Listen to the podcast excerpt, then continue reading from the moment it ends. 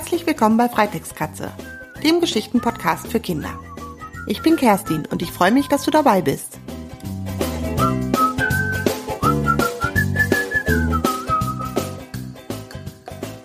Hallo, hier ist wieder deine Kerstin mitten aus der Adventszeit. Bei uns brennt schon die zweite Kerze auf dem Adventskranz, bei dir wahrscheinlich auch schon. Sonntag wird die dritte angezündet. Mein Adventskalender ist auch schon zur Hälfte geplündert. Jeden Tag habe ich da eine kleine Leckerei drin, da freue ich mich immer sehr drüber. Und weil wir jetzt ja mitten in der Weihnachtszeit stecken, gibt es für dich heute auch noch eine Weihnachtsgeschichte. Und in dieser Weihnachtsgeschichte geht es heute um den vergesslichen Weihnachtsmann. Und warum dieser Weihnachtsmann vergesslich ist, das erzähle ich dir jetzt. Los geht's! Der vergessliche Weihnachtsmann. Kapitel 1 Oh Mann, ich glaube, ich habe verschlafen. Heute kommt doch der Weihnachtsmann in den Kindergarten. Das darf ich auf gar keinen Fall verpassen. Ich will ihm nämlich noch sagen, dass ich mir doch lieber das blaue statt das gelbe Rennauto an Heiligabend wünsche. Auf meinem Wunschzettel habe ich ein gelbes Rennauto gemalt, weil der blaue Buntstift verschwunden war. Ich vermute, den hat unser Hund Russell gefressen. Wenn bei uns etwas verschwindet, hat immer Russell Schuld. Ich meine, er könnte ja auch sagen, wenn es nicht stimmt. Tut er aber nicht. Also sein Fehler. Dass er ein Hund ist, zählt nicht. Mama sagt immer, dass Russell ein richtiges Familienmitglied von uns ist. Also muss er für seine Fehler auch gerade stehen. Naja, jedenfalls gefällt mir das blaue Rennauto im Einkaufsladen um die Ecke aber nun doch viel besser. Und deshalb muss ich dringend in den Kindergarten. Ui, ist das noch dunkel. Vorsichtig krabble ich über die Matratze und lass mich aus dem Bett plumpsen. Aua, du hast mir direkt in den Bauch getreten, nuschelt es verschlafen von unten. Das ist meine Mama. Wieso liegt die denn auch auf der Matratze vor dem Bett? Ich verstehe das nicht. Jede Nacht komme ich aus meinem Bett in das Bett von Mama und Papa gekrabbelt, weil es da so kuschelig ist und Mama schläft freiwillig auf der Matratze auf dem Boden. Das soll einer verstehen. Ist doch klar, dass ich dann auf sie rauftrete. Mama, aufstehen, wir haben verschlafen, rufe ich aufgeregt und rüttle an Mamas Arm. Normalerweise stehen Mama und Papa immer vor mir auf. Jetzt brummt es vom Bett herunter. Mirko, es ist fünf Uhr am Morgen. Wir können noch zwei Stunden schlafen. Komm wieder ins Bett. Das klingt nach meinem Papa. Aber fünf Uhr am Morgen, das kann nicht stimmen. Ich tapse zum Lichtschalter und schalte die Lampe an.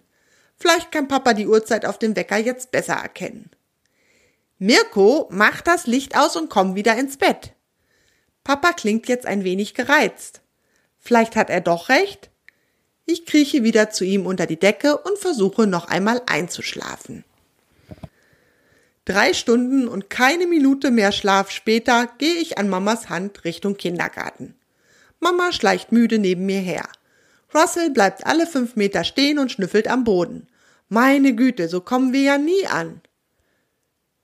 Ein Glück ist da vorne meine Freundin Mia und ihr Papa. Die beiden haben aber einen schnellen Schritt drauf. Ich sprinte los und schnappe mir Mias Hand. Mama, ich gehe heute mit Mia zum Kindergarten rufe ich meiner Mutter zu und winke ihr entschlossen.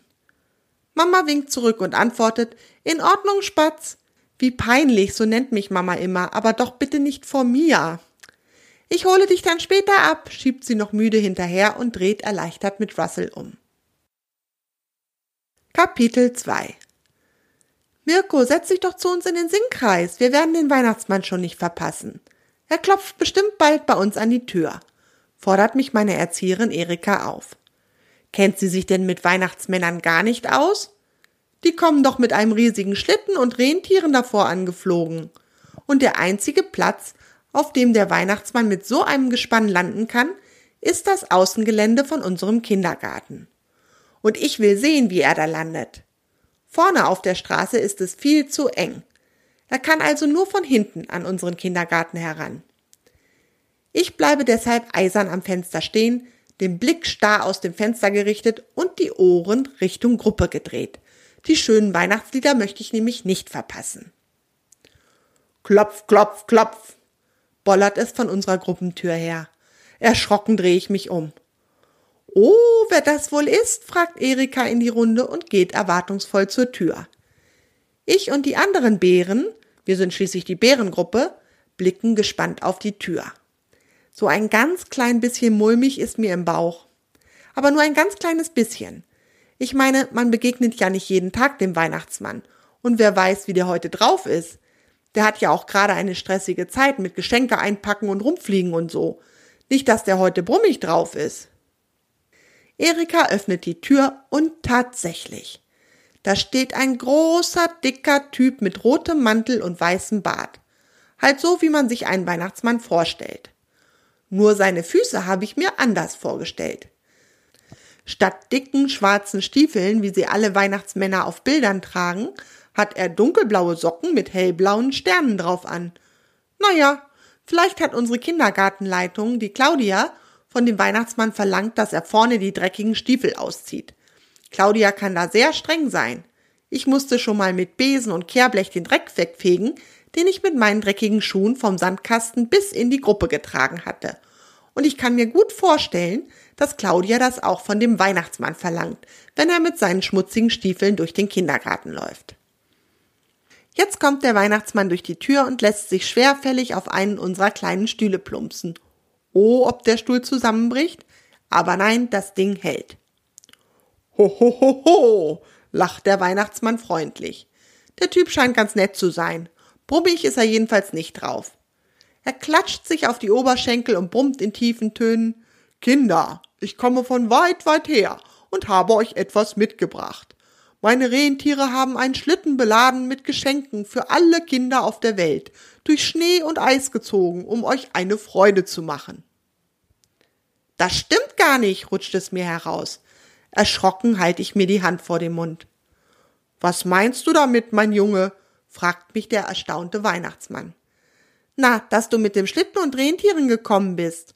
Vorne die Straße ist viel zu eng und kurvig, um dort mit dem Schlitten zu landen und hinten auf dem Außengelände steht der Schlitten nicht. Da habe ich schon nachgeschaut. Herausfordernd blicke ich den Weihnachtsmann an. Jetzt bin ich mal gespannt, wie er das erklären will. Ich, äh, stottert der Weihnachtsmann los.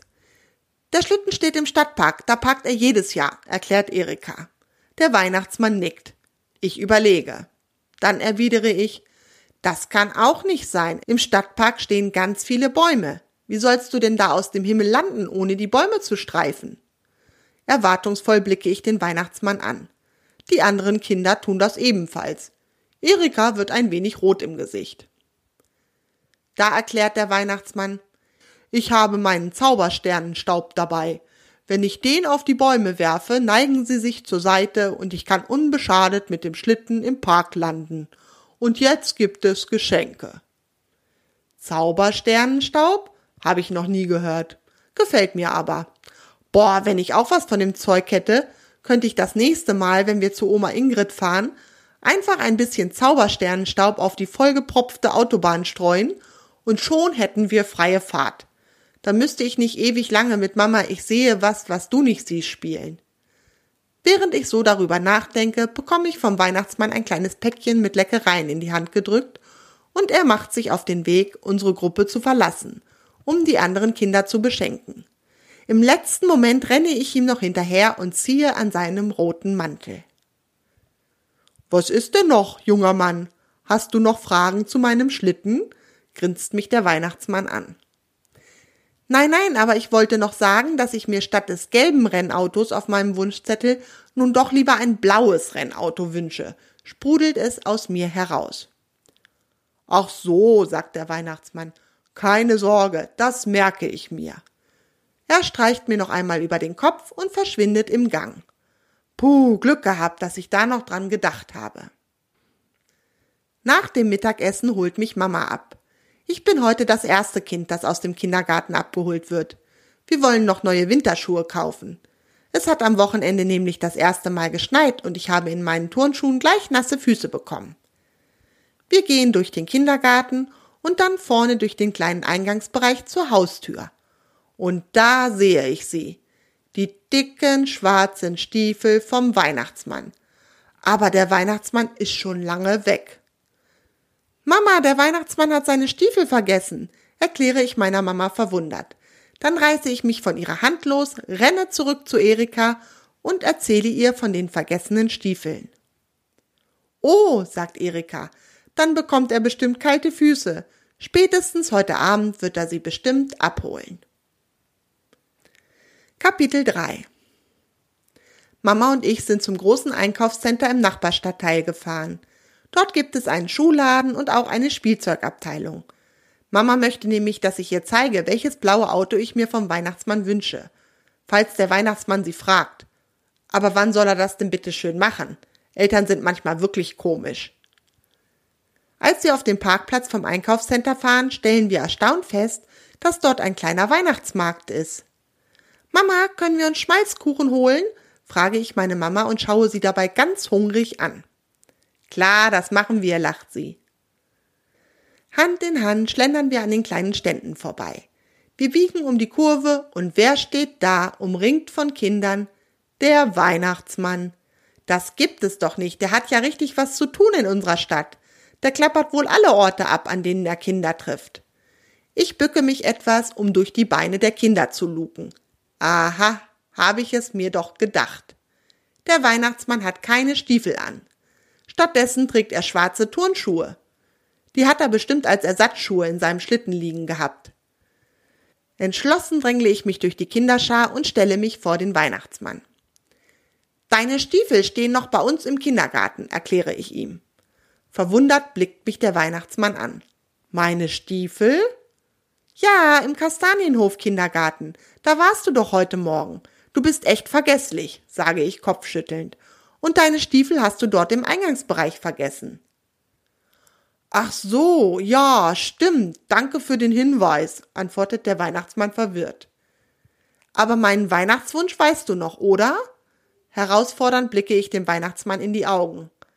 Also, das war, äh, hilf mir doch mal auf die Sprünge, bittet mich der Weihnachtsmann. Oh Mann, das wird ja ein Weihnachtsfest.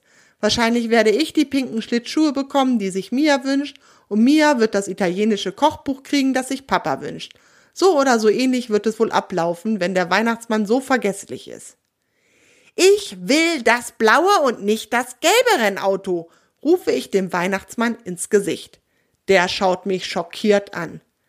Entschuldigung, meine Mama legt mir die Hand auf die Schulter und nickt dem Weihnachtsmann zu. Es scheint ihm wohl sehr wichtig zu sein. Dann schiebt sie mich aus dem Gedränge. Mirko, der Weihnachtsmann hat wirklich viel zu tun. Sei ein bisschen nachsichtig mit ihm. Ich nicke. Es tut mir nun doch ein bisschen leid, dass ich den Weihnachtsmann so angebrüllt habe. Ich meine, eigentlich ist der Typ ja ganz in Ordnung. Aber ich sehe Weihnachten schon im Chaos versinken. Weißt du, der Weihnachtsmann hat viele kleine Wichtel, die ihm helfen.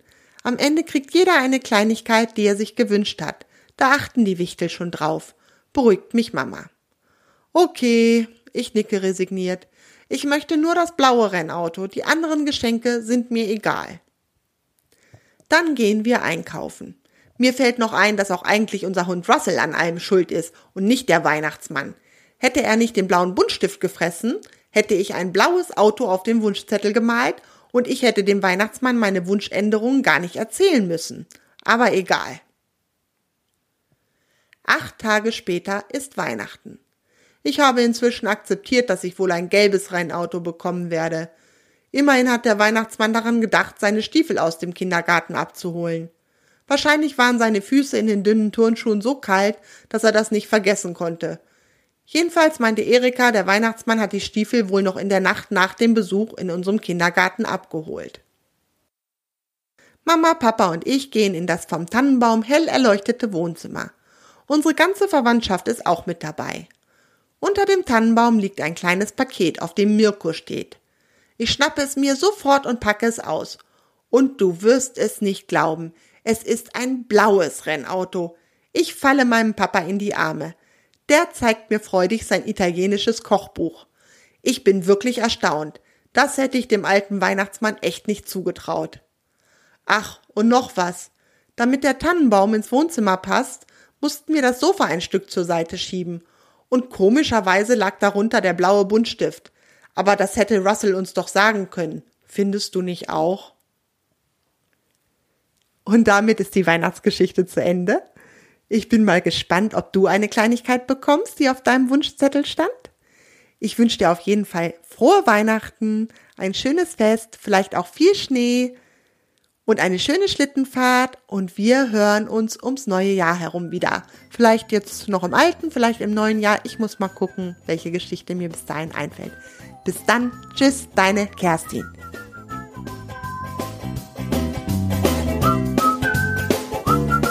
Möchtest du dich an den Geschichten bei Freitextkatze beteiligen? Dann abonniere meinen Blog unter www.freitextkatze.de. So erfährst du immer, wenn es eine neue Mitmachaktion für dich gibt. Und wenn dir meine Geschichten gefallen, würde ich mich riesig über eine Bewertung bei iTunes freuen. Das hilft mir, bekannter zu werden. Das war's für diese Episode. Schön, dass du dabei warst. Deine Kerstin.